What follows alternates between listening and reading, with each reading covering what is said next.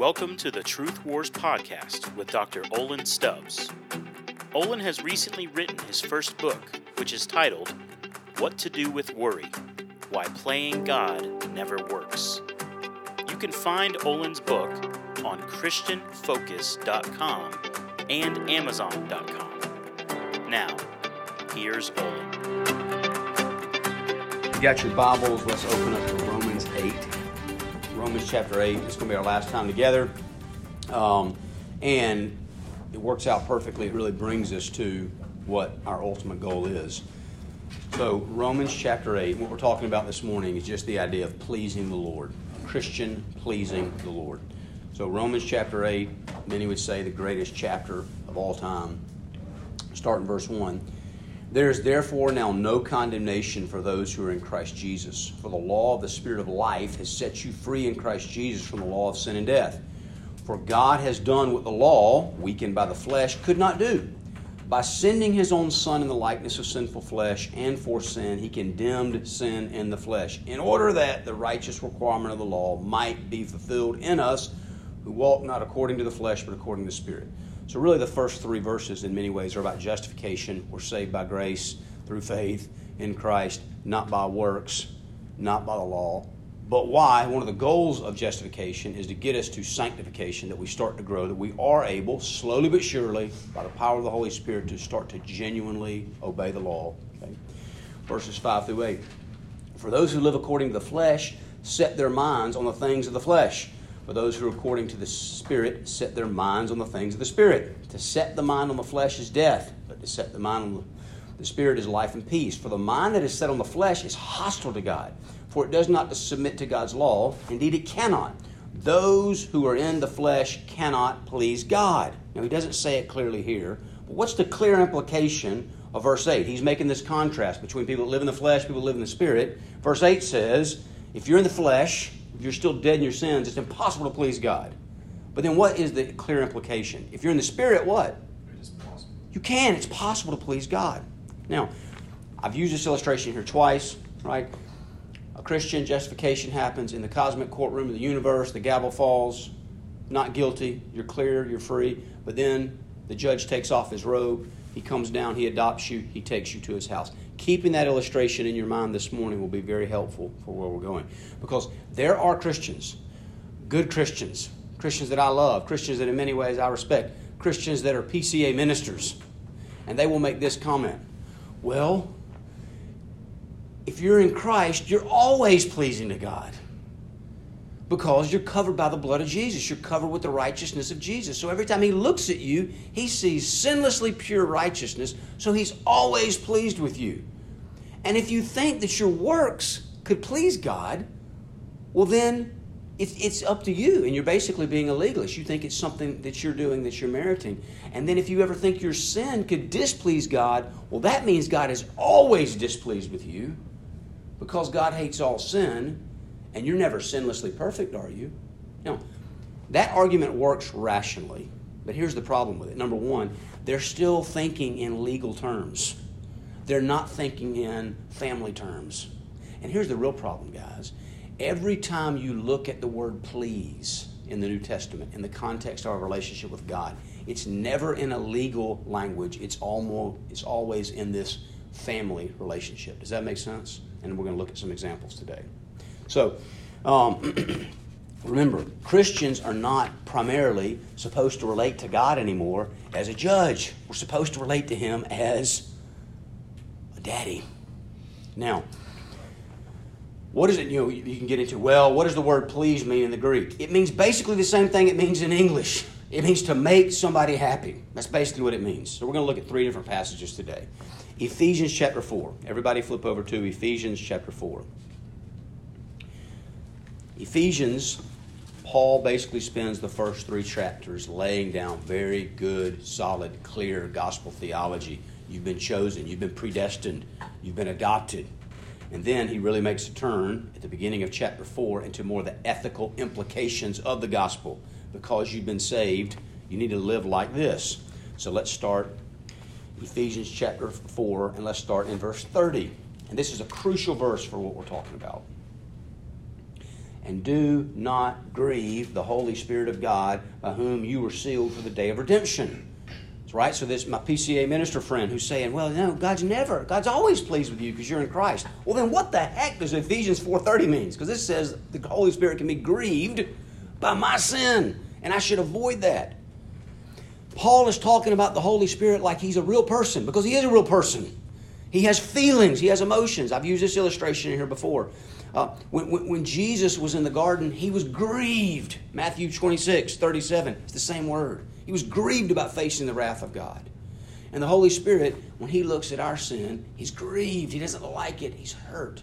Now, notice, because uh, the word's important, it doesn't say angry, right? It's not like this tyrannical wrath. I hate you and I'm about to blow you off the face of the universe for what you just did. It's more of when you sin against your spouse, when you sin against your best friend, when you sin against a loving parent. There's grief, there's sadness, there's heaviness of heart.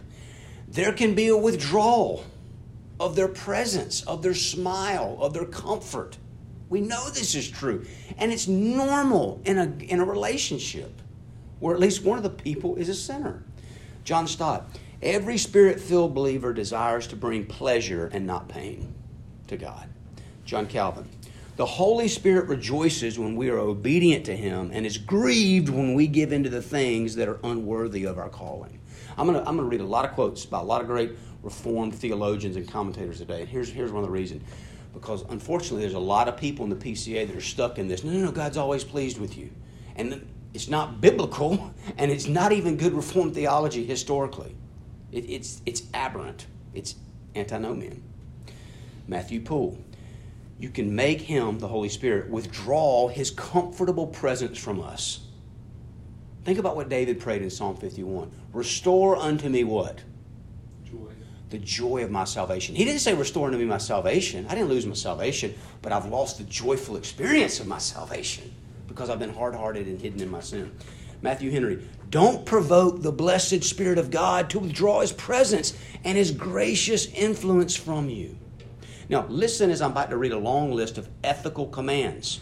Okay, this is all in the context of not your legal justification, but in your daily duty to obey God. Ephesians, Ephesians chapter 4, verse 31. Let all bitterness and wrath and anger and clamor and slander be put away from you, along with all malice. Why? Because that's the kind of stuff that grieves the Holy Spirit. Be kind to one another, tenderhearted, forgiving one another as God in Christ forgave you. Why? That's the kind of stuff that makes Holy Spirit happy. Chapter 5. Therefore, be imitators of God as beloved children and walk in love as Christ loved us and gave himself up for us, a fragrant offering and sacrifice to God. So, this is not against the gospel. This is built on the gospel. The gospel is the foundation of this. But sexual immorality and all impurity or covetousness must not even be named among you as is proper among saints. Let there be no filthiness, nor foolish talk, nor crude joking that are out of place, but instead let there be thanksgiving. For you may be sure of this that everyone who is sexually immoral or impure or who is covetous, that is, an idolater, has no inheritance in the kingdom of Christ and God. Right?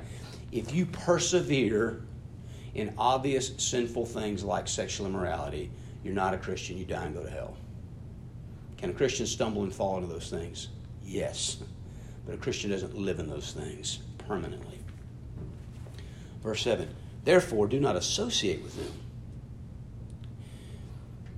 For at one time you were darkness, but now you are light in the Lord. Walk as children of the light, for the fruit of light is found in all that is good and right and true. Verse 10. If you underline, underline this one. And try to discern what is pleasing to the Lord. A mature Christian takes time, effort, energy to think, to pray, to ask advice. Right? We've had some good conversations here after class about how do you use your time and stuff like that. And there's not a verse that says, well, thou shalt sleep seven hours a night. You have to use the brain God's given you based off of biblical principles to think, how can I apply this in my life in the way that would most honor God, would most make Him happy? Think about you know, when you were falling in love, when you were dating, engaged, early married. There was a sense in which you wanted to figure out what is my spouse like and then how can I do it to make them happy? And on our best days, that's not mercenary, right? I mean, we, because we're sinful, we can do that in a mercenary way. I'm going to scratch her back, so she'll scratch mine. But when we're caught up in a real sense of love, it's like, I just like this person. I like them to be happy. I like to see them smile. So I do want to go buy them a gift that they're actually going to enjoy because it is more blessed to give than to receive. That's a good picture of what our love ought to look like to the Father, the Son, and the Holy Spirit. What makes Him happy when I do this? And then I'll do it because my joy is in His joy. John MacArthur, Warren Wiersbe, they both give the example. Uh, it's pretty interesting. Um, I wondered, kind of like, okay, did one of y'all copy the other one or not give credit? But doesn't matter. Uh, of not being afraid to put your luggage through an X-ray machine when you go to the airport, because I don't have any weapons in there. I'm not worried. I'm not scared. There is a sense in which I ought to be able to say to the Holy Spirit, "Look at my life and find pleasure." That does not mean sinless perfection.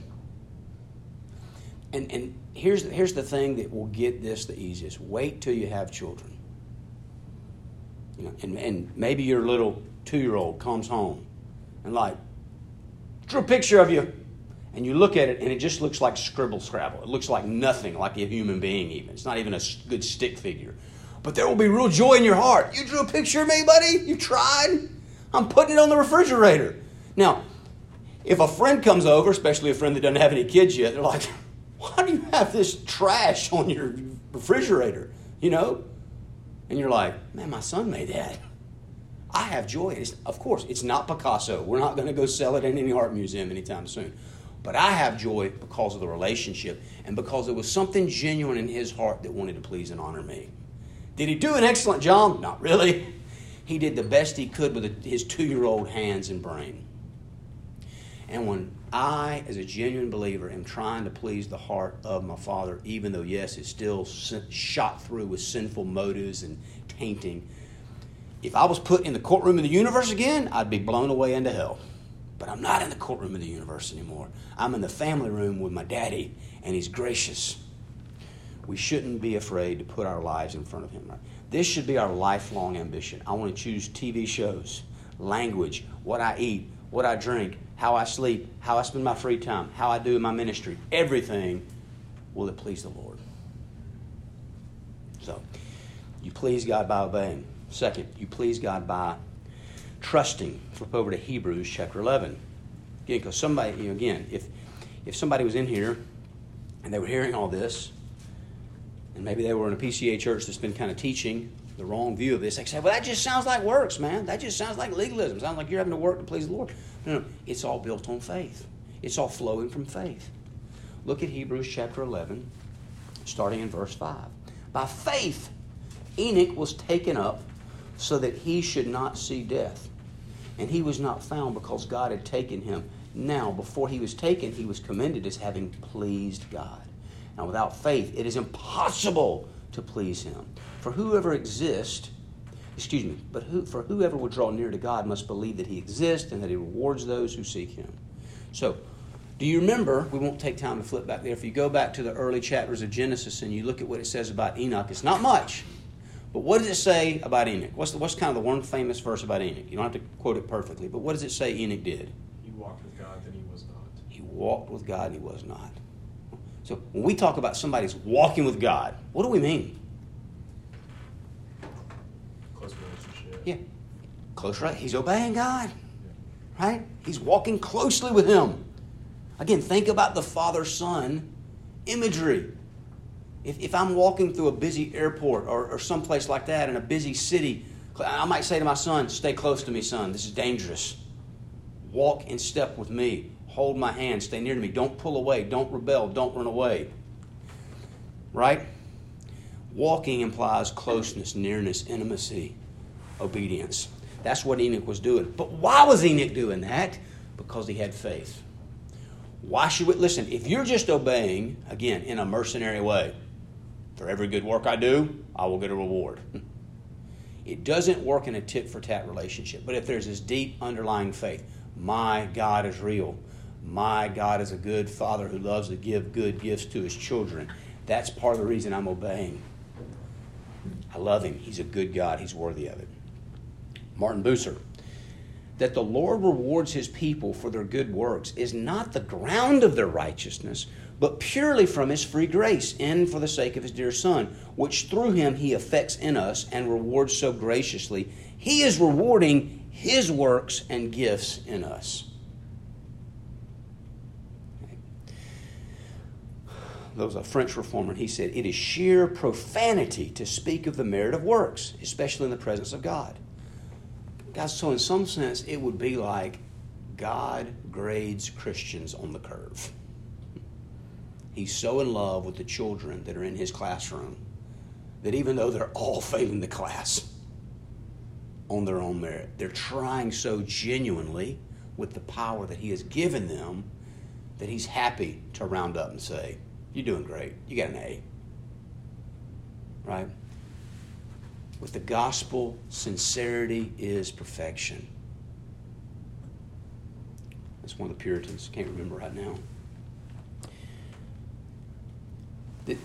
Here's a helpful summary God's love for a Christian is constant, it never ebbs, it never flows. God's pleasure in a Christian does ebb, it does flow, it does go up and down. And again, think about the best human relationships that you have. Isn't that the way it's supposed to be? If you're married, there ought to be a sense to your wife you say, I love you. I'll never stop loving you. And my love will not be based on if you cooked a good dinner, yes or no. But if you burn the toast, no, I don't love you anymore. But I can't, if I'm honest, what I say is, yes, my pleasure in you does go up and down. If you're a nice wife and a respectful wife and a godly wife and a helpful wife, then I have joy in you.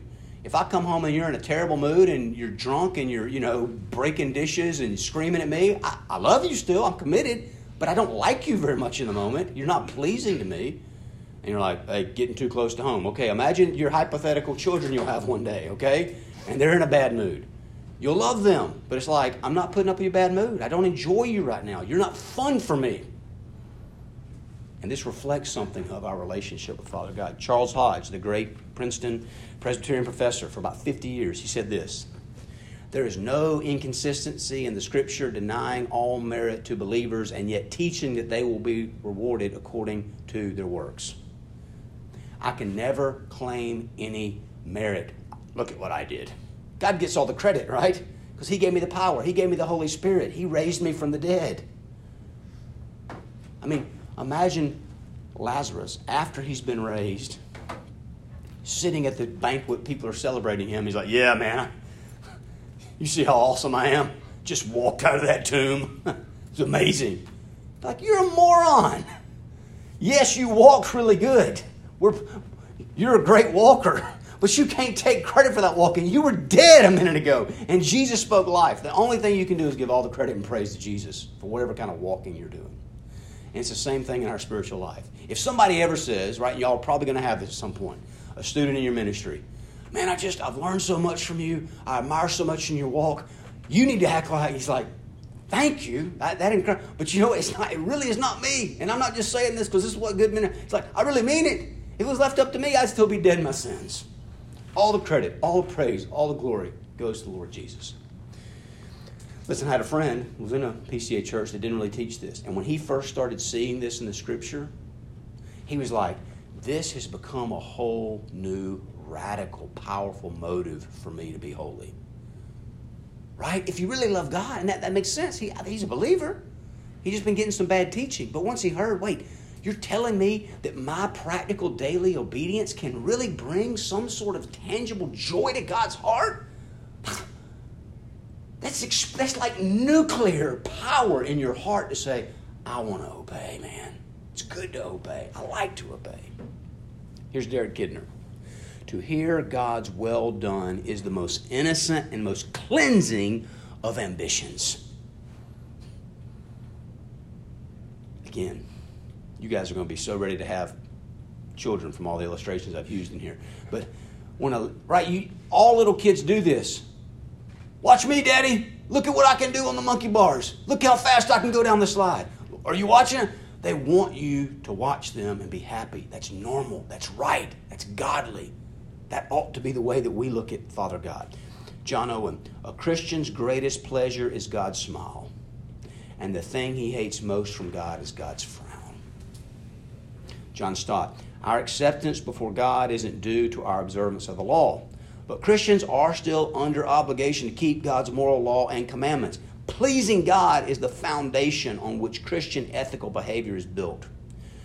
This is super helpful. Christ's yoke is easy, provided we submit to it. Right? If when I'm trying to live like a rebellious Christian, Christ's yoke does not feel easy. It feels oppressive, does it not? But when I submit to Him and I say, I, I want to walk, I'm not perfect, I'm trying to keep up, but I want to walk closely with you, Savior. My yoke is easy, my burden is light. John Stott also makes the point that pleasing God, it avoids the, the rigidness of the Pharisees, the Pharisees. Right? It's a flexible principle. We've talked about this in here. What pleasing God exactly looks like for me on a day to day basis may not be exactly what it looks like for Reed or for Ben or for anybody to please God. There's personal applications. Yes, we all have to conform to the standard of Scripture. But when it gets down to the concrete shoe leather, shoe leather of what that looks like on a day to day basis, what obedience looks like for me as a 45 year old full time minister is going to be different than what obedience looks like for my 15 year old daughter, right? Should me and my daughter both be meditating on Scripture and praying every single day? I think yes. I think those are biblical principles. Joshua 1 8 and 9, the Lord's Prayer. My prayer life, my meditation life ought to be a lot more mature and extensive than my 15 year old daughters, right? But God might have more pleasure in my daughter's three minute quiet time than my one hour quiet time based on the motive and attitudes of our heart. Make sense? It's very, very relational, guys. And it, it, it's freeing, it's flexible. It's not a rigid law. The Pharisees, they just focus on laws and law keeping. It's like, did you check the box? Good. That's all that matters. But it's really more, it's a self centered thing. I'm trying to protect myself, I'm trying to earn something. Christian is fixated on God. I love you. I respect you. I honor you. I want to please you. It's not like a list of how to do something perfectly. It's, it's a thousand different circumstances. Whether you eat, whether you drink, do everything for the glory of God. A, listen, a works based religion can't handle this. It's crushing. That's why, that's why we did a whole lesson on. To some degree, legalism is really subtracting from the law. It's right sizing the law. It's boiling it down to a couple of man made, external, ceremonial type things. I can say, look what I did. I fasted twice a week. What else do you want from me? And this is your whole life, your heart. Okay, Hebrews 13. Let's flip over there. Pleasing God by glorifying God. You please God by glorifying God. Hebrews chapter 13. One of the greatest benedictions. This is one of the benedictions Reverend Barker used to use often, you know, almost all the time. Hebrews 13, starting verse 20. Now may the God of peace, who brought again from the dead our Lord Jesus, the great shepherd of the sheep, by the blood of the eternal covenant. Just stop there. This is not anti gospel, guys. This is not anti justification. I mean, this is all gospel justification founded. But it doesn't stop there. The goal of Christianity is not just, well, get him in the kingdom. That's all that matters. No, no, no. Get him in the kingdom is the beginning. Get him in the kingdom. I got a, I got a friend who texted me this morning. He's like, hey, going to the hospital my wife to have the baby. In one sense, it's a nine month culmination, right? Very exciting. In another sense, it's like, well, hang on, buddy. You know, you just signed up for at least an 18 year journey. Really, probably to be a lot longer than that.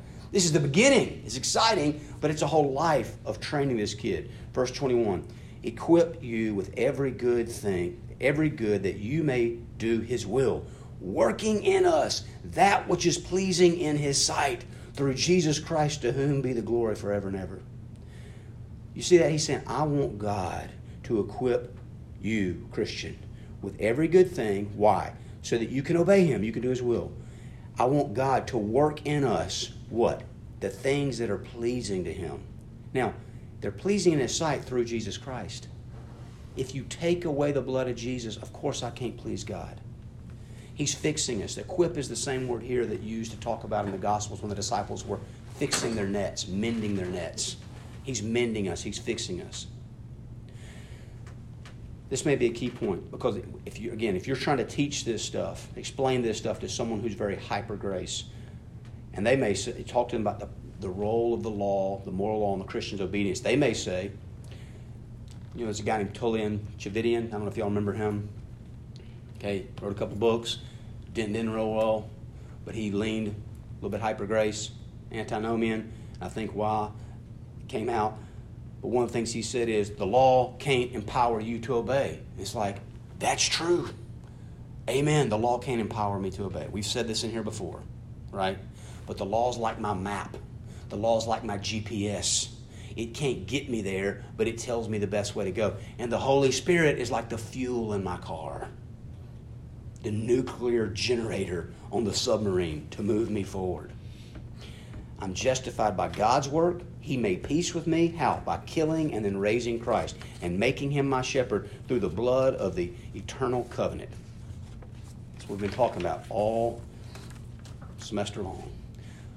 But that's not all he does. He also equips me, he enables me to do the things that please him. Here, here's a word that has just helped me so much appropriate. I have to appropriate the resources that He's putting in my inner man and bring them out into real life. Right, one more verse and we'll be done. Colossians chapter 1. Colossians chapter 1, verse 29.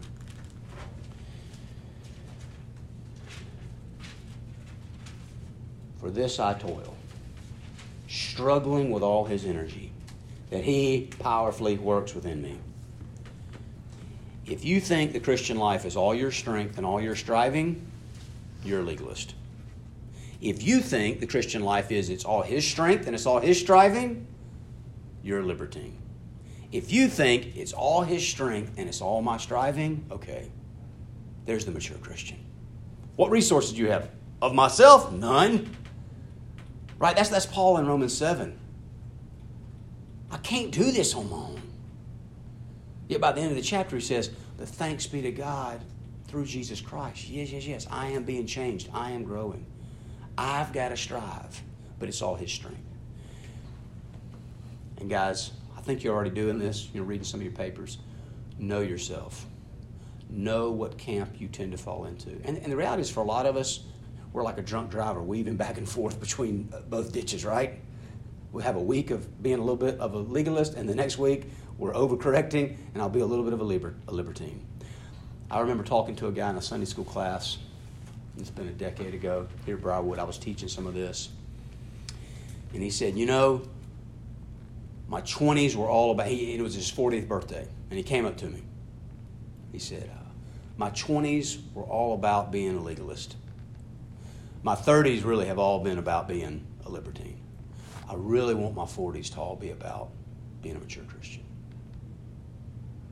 It was really hopeful. He's divorced now. Didn't end well. Why, why do I end with such a sad, sobering story? This is not just kind of seminary, interesting academic stuff to talk about with your PCA buddies at General Assembly over a cup of coffee to score points. This is life or death stuff. This is ruin people's lives or bless people's life stuff. I, we've got to be radically serious about I love Jesus, I hate sin, but I'm so weak, and there's a part of me that's still so attracted, not to all sin, but there's two or three that seem like they really got a grip on my soul 30 years later. And I need the grace of God because I can't do it alone. I need the grace of God to forgive me, and then I need the grace of God not to stop there, but to empower me to change and help me persevere and grow. And I want to work in some sense like it all depends on me. but I want to pray like it all depends on Him. I want to live in that balance, live in that tension. I can only please God as the works that I do are sprinkled by the blood of Christ, right? A true Christian, you're never so sinful that God's grace and mercy in Christ can't cover you. But you're never so practically righteous that you don't still need the grace and mercy of Christ to cover you on your best days, on your holiest days. if you live to be 120 and you're the next St. Augustine, and everybody's like, this is the greatest Christian since the Apostle Paul, Ben Stallings, 120, right? He's written 100 books. On that day, Ben Stallings will still need grace of Christ covering all his good works. Right? So do I, so do you.